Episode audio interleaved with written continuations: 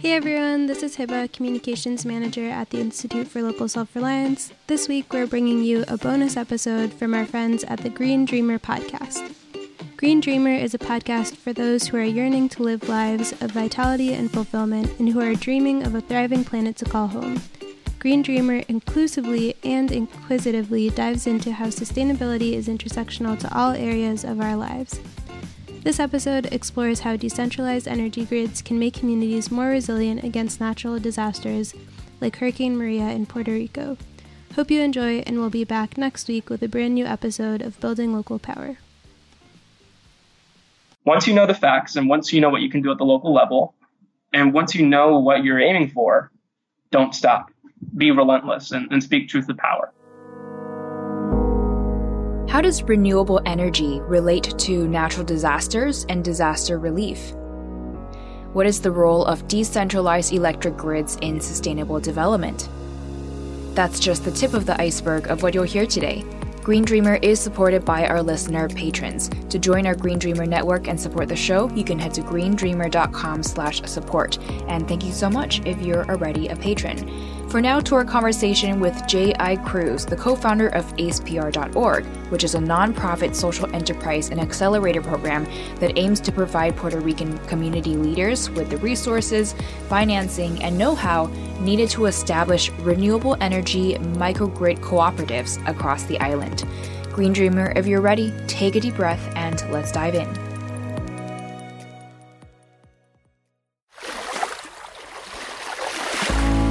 Hey, it's Kamea Shane, and this is Green Dreamer, a podcast for creatives, visionaries, and entrepreneurs dreaming of a sustainable future. Thank you for bringing your light. If you haven't already, make sure to hit subscribe, and together, let's learn what it takes to thrive in every sense of the word.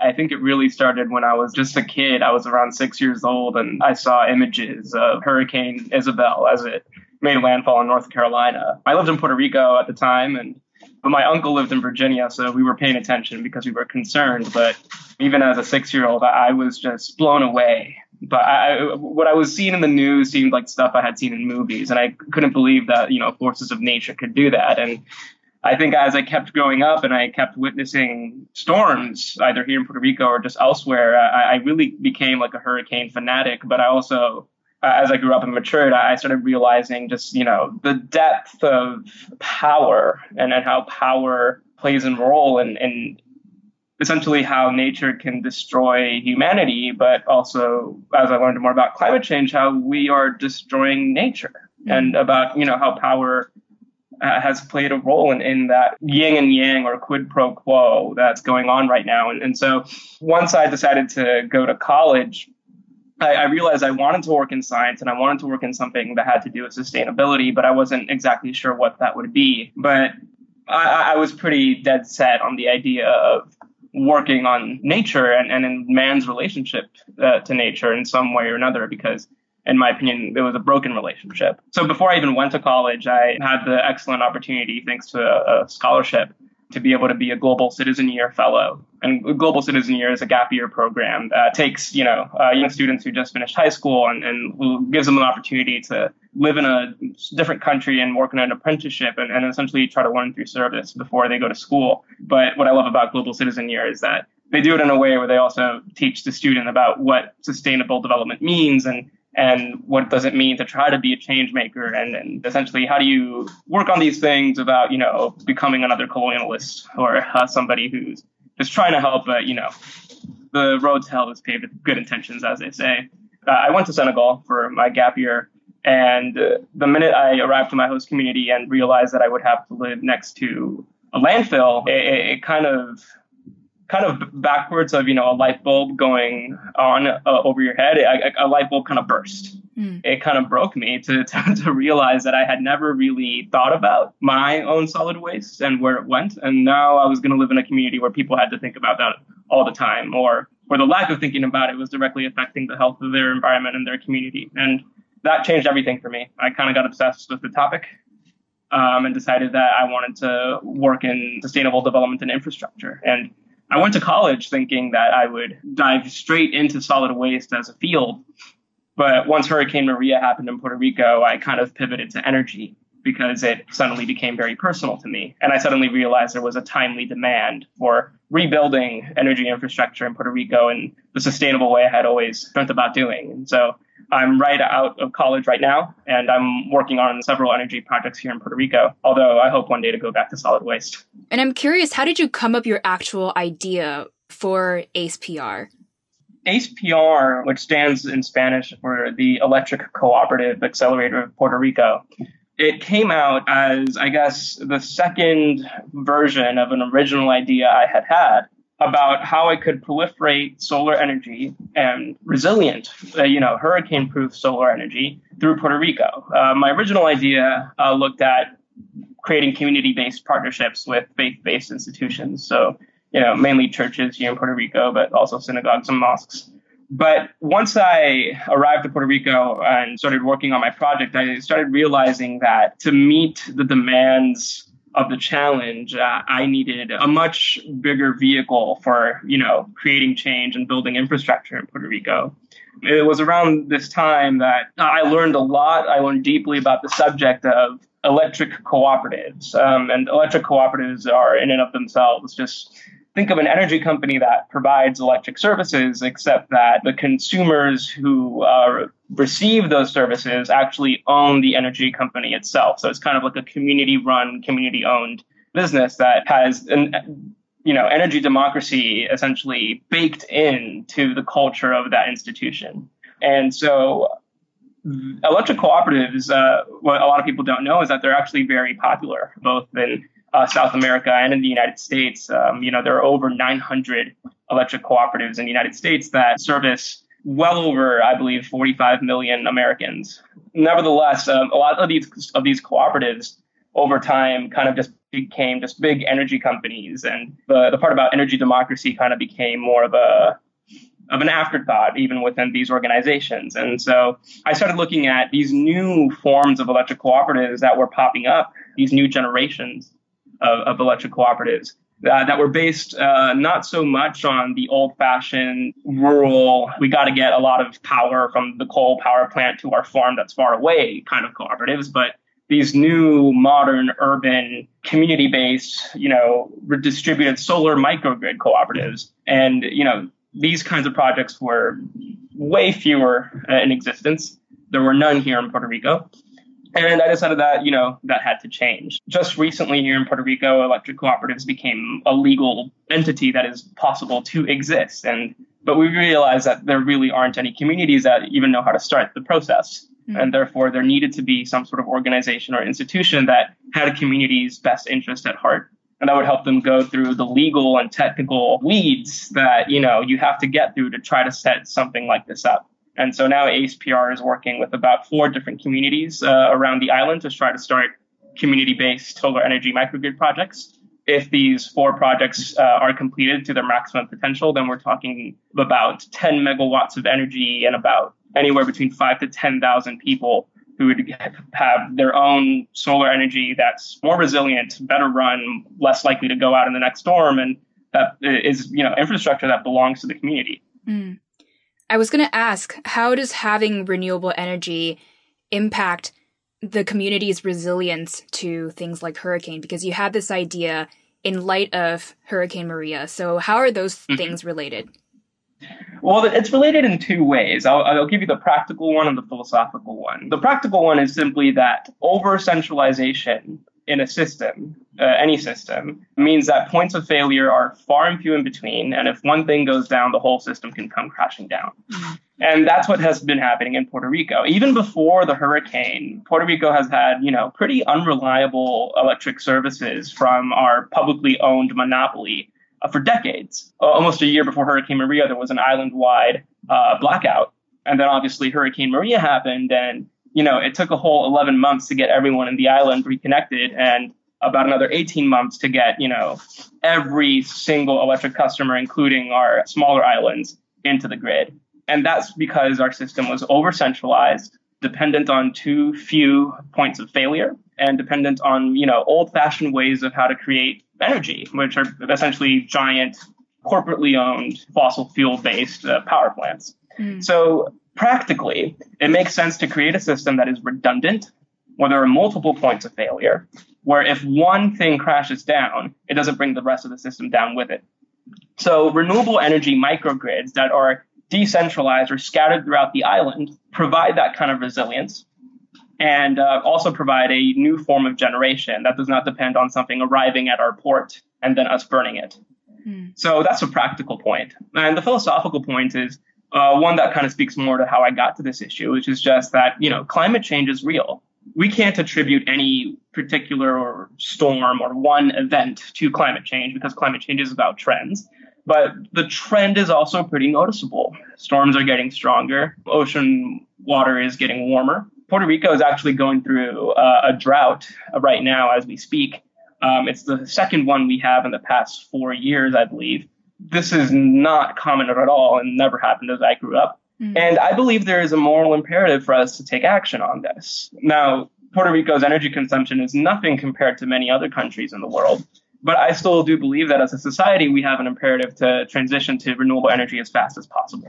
And so if I can change our electric grid and redistribute power, both kind of literally and figuratively, then I think we're, you know, in the right track towards solving climate change. And I think there's something very poetic about the fact that I see small island nations being the first to take the steps to go to 100% renewable as fast as possible, even though they're the nations that probably matter least in terms of impact to the global makeup of energy.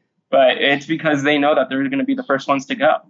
So here I am in Puerto Rico trying to do the same thing here, trying to prove that there's something practical and philosophically important to transitioning to renewable energy.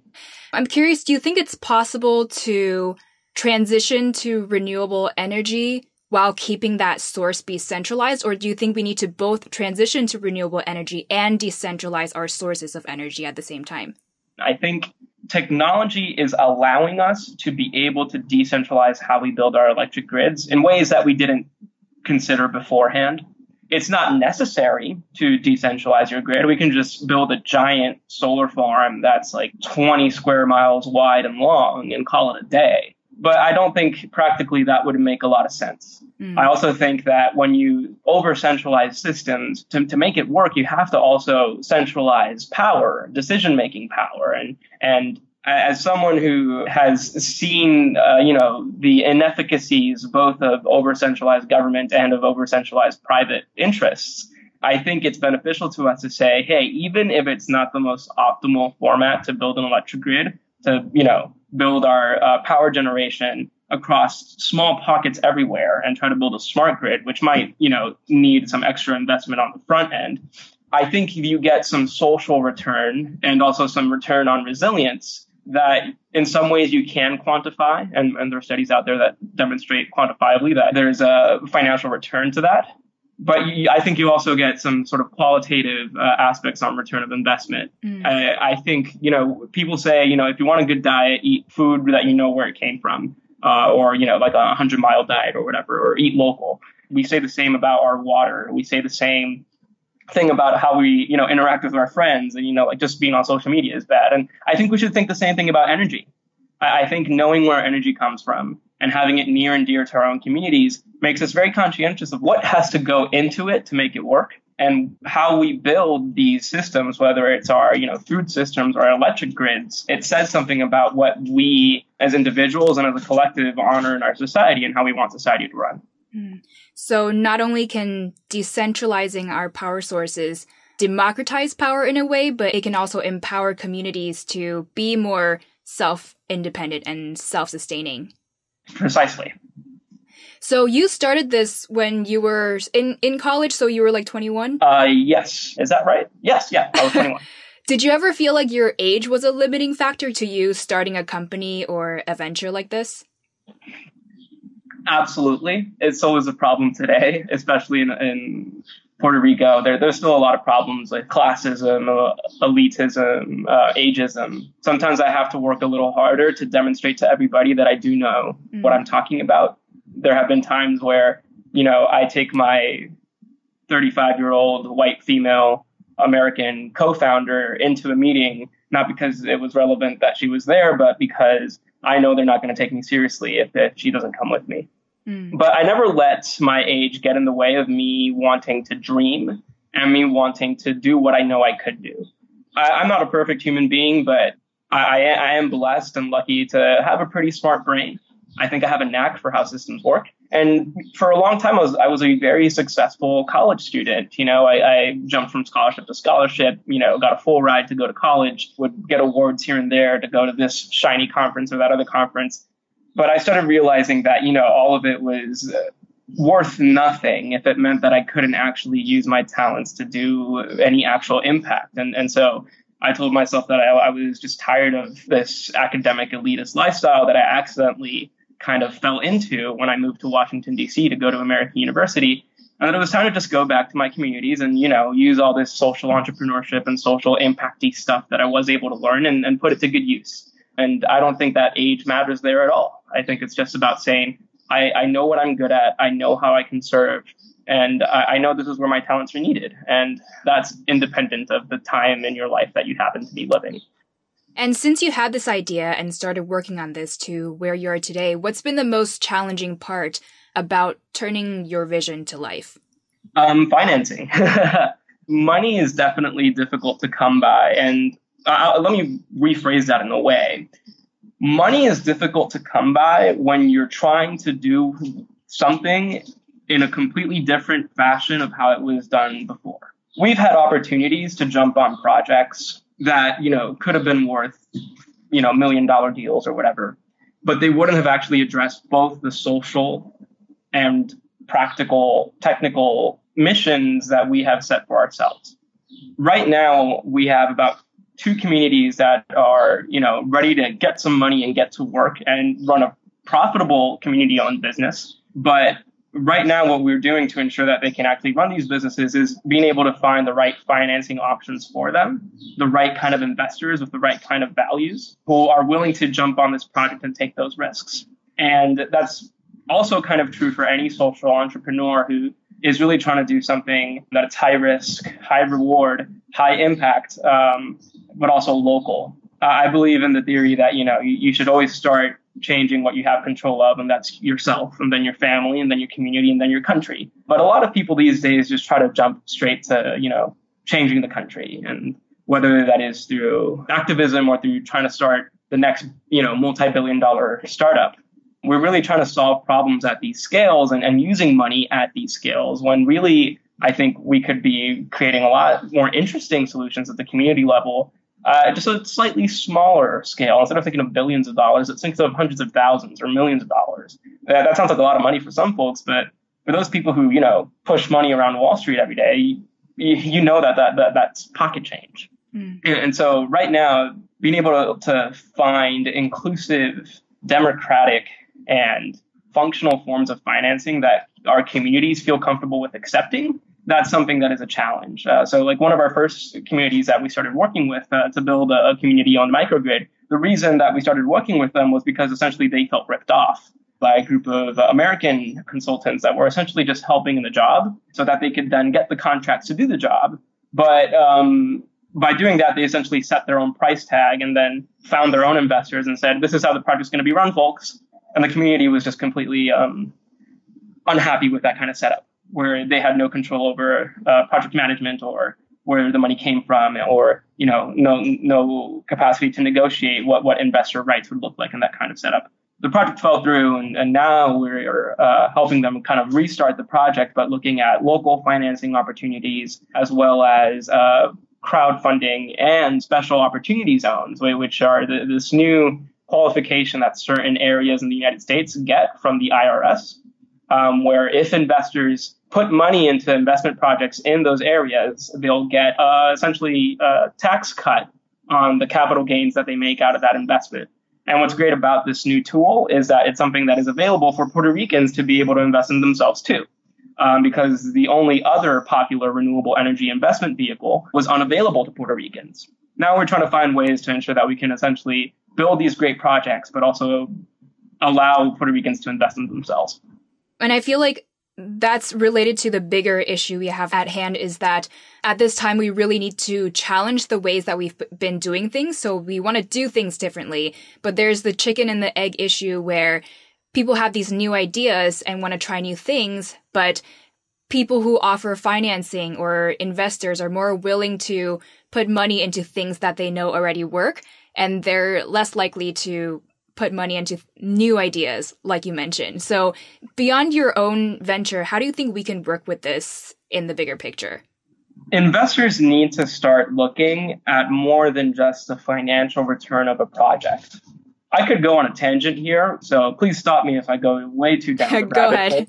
But our monetary system today does not do the 100% most perfectly possible job at taking what we value in society and representing it through the dollar or through whatever currency you might think of. It just doesn't. You know, there are externalities such as social impact and environmental impact that free markets do a very bad job at tracking. And so I believe that the reason that so many folks in the past few years have jumped on this Bitcoin train or the cryptocurrency train is in part due to the fact that I think many people are doubting how efficacious our own monetary system is at valuing the things we actually value. And I personally don't buy the Bitcoin bubble or some of these other cryptocurrencies, but I really sympathize with the reasoning behind why it became popular. I really do. And so I think there's two things we can do. One of them is, you know, to blow up the entire financial order and rebuild it once again and do it in such a way where we can use computer algorithms to try to internalize into the value of things, the kind of social and environmental impacts that, you know, different ventures actually leave. But that's probably going to be impossible within my lifetime. So the other way is to just make sure that when we're building companies and investing in companies, that we just as professionals but also as human beings make sure that we look not only at the financial return of a project, but also the social and environmental return. And also, very importantly, how the organization in and of itself decides to self-organize. An organization that puts people over profit, its own people over profit, or companies that ensure that all of their employees have their basic needs met, companies that ensure that the way profit in the company is distributed is democratically determined and done in a just fashion, those kind of companies can be successful. I think, for example, of the Mondragon Corporation, which is a shell company in Spain and one of Spain's biggest corporations. And all of Mondragon's subsidiary companies are cooperatives. They are companies that have democracy ingrained into its DNA.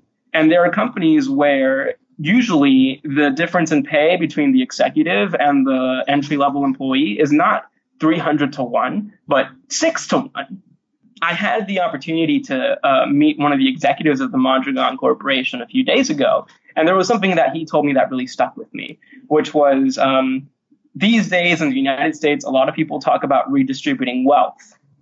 And if we're talking about redistributing wealth, then our policies have already failed, because it meant that we failed to distribute wealth appropriately the first time around. So we have to look at corporate culture. We have to look at how we decide to run our business as, in and of itself, a valuable asset in how a business leaves impact in the world. It can't just be the dollar value. And so if there's any one thing that I want people to take away from what I have to say, is that it's important to invest with more than just dollar signs. And we should support projects and institutions that find ways to catch social or environmental value into the dollar sign, or we should support entirely different monetary systems that actually do it from the get-go. Right. And if we can't do that, then at the minimum, let's ensure that when we do invest, we have a triple bottom line and not just a singular profit-based bottom line.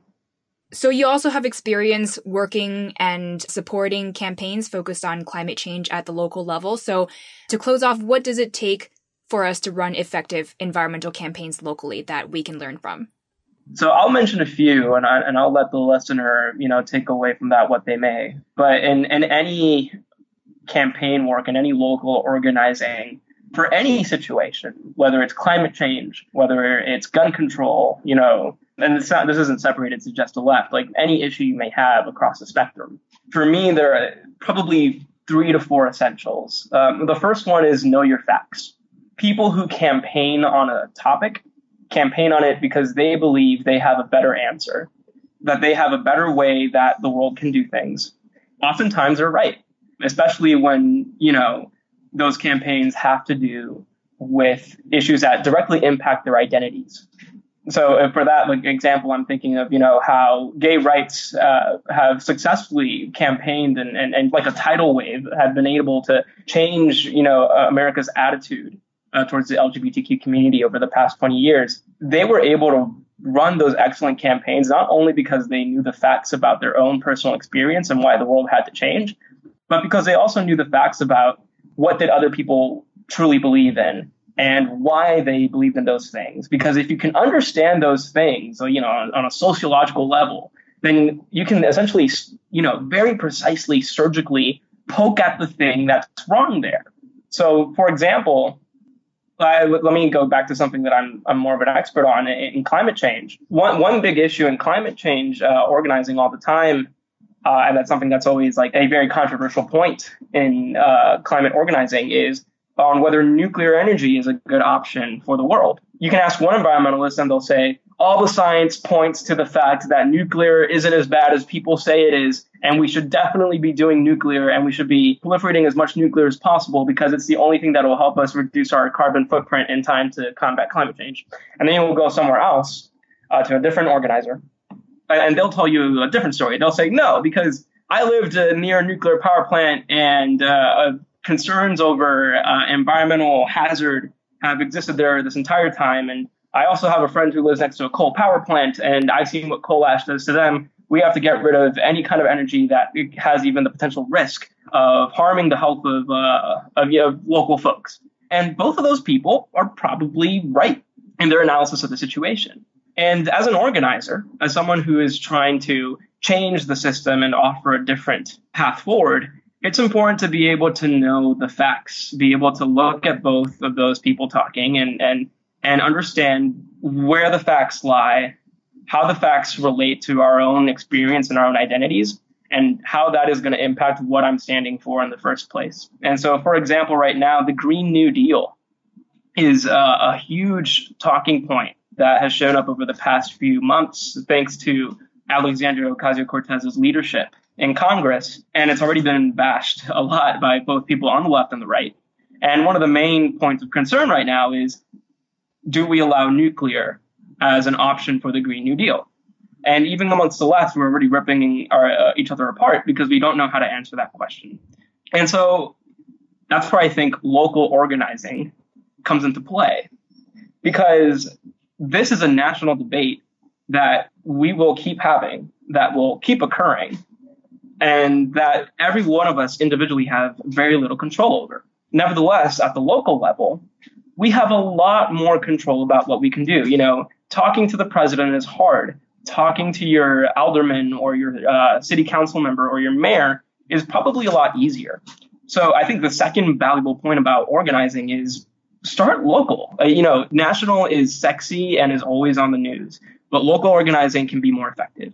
And I think the best solution to realizing whether or not we should use nuclear as an option for the Green New Deal is to ask the people who live in the backyards of where we would put nuclear.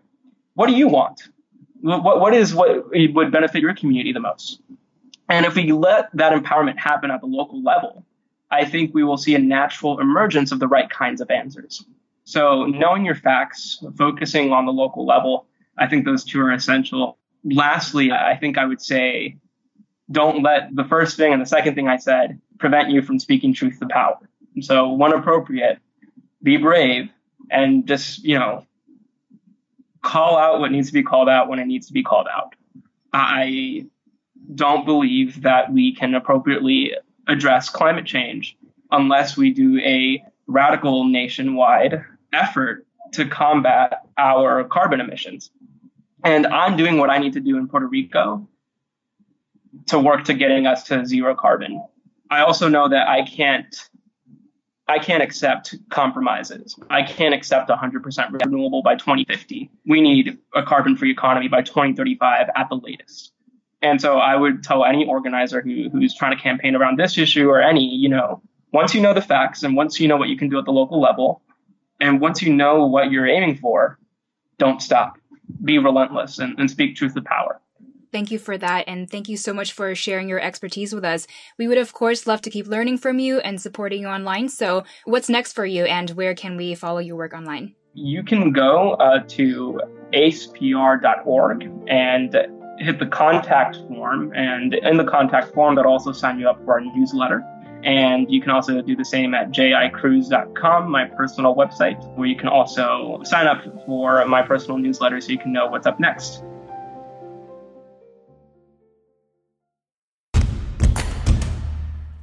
It's so easy to feel lost, stuck, unmotivated, or like we're alone in this journey working towards a more sustainable and just world, which is why I created our Green Dreamer Network to connect our past guests, as well as our most passionate listener patrons supporting the show.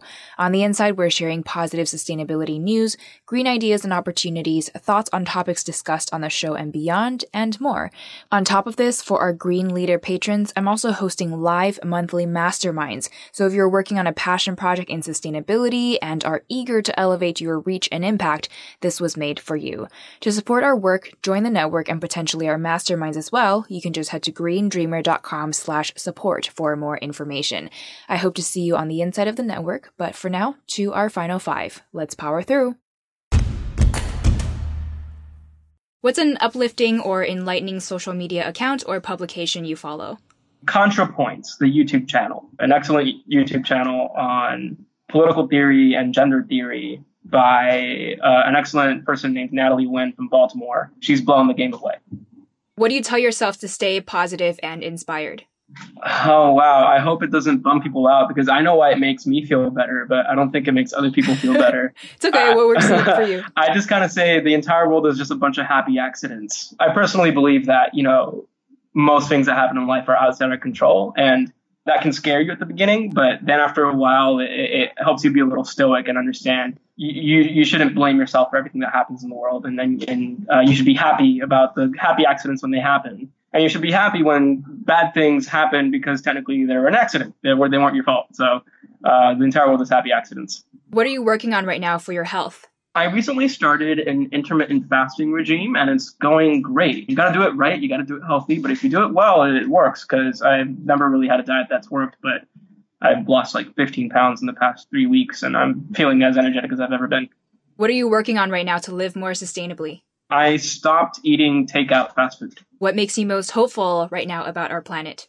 Research on perovskite solar panels. I'm sorry, I'm kind of a nerd, but perovskite is a material that, while not as efficient as silicon, can actually help us create solar panels at a way cheaper price. And so if perovskite research hits the bullseye, then we can make solar so cheap that it would be a breeze to be able to get this planet to, a 100% renewable future, at least in the tropical area.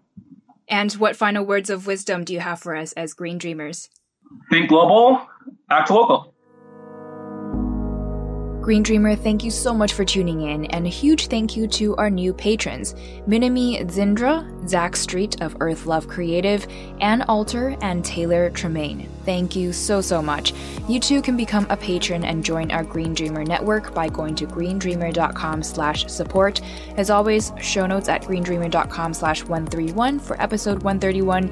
You can reach me with feedback on how I can improve the show for you through the website's contact page, and you can find me on Instagram at Kamea Shane and at Green Dreamer Podcast.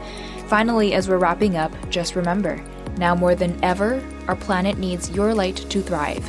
So if you haven't yet, hit subscribe, and I will catch you later, Green Dreamer.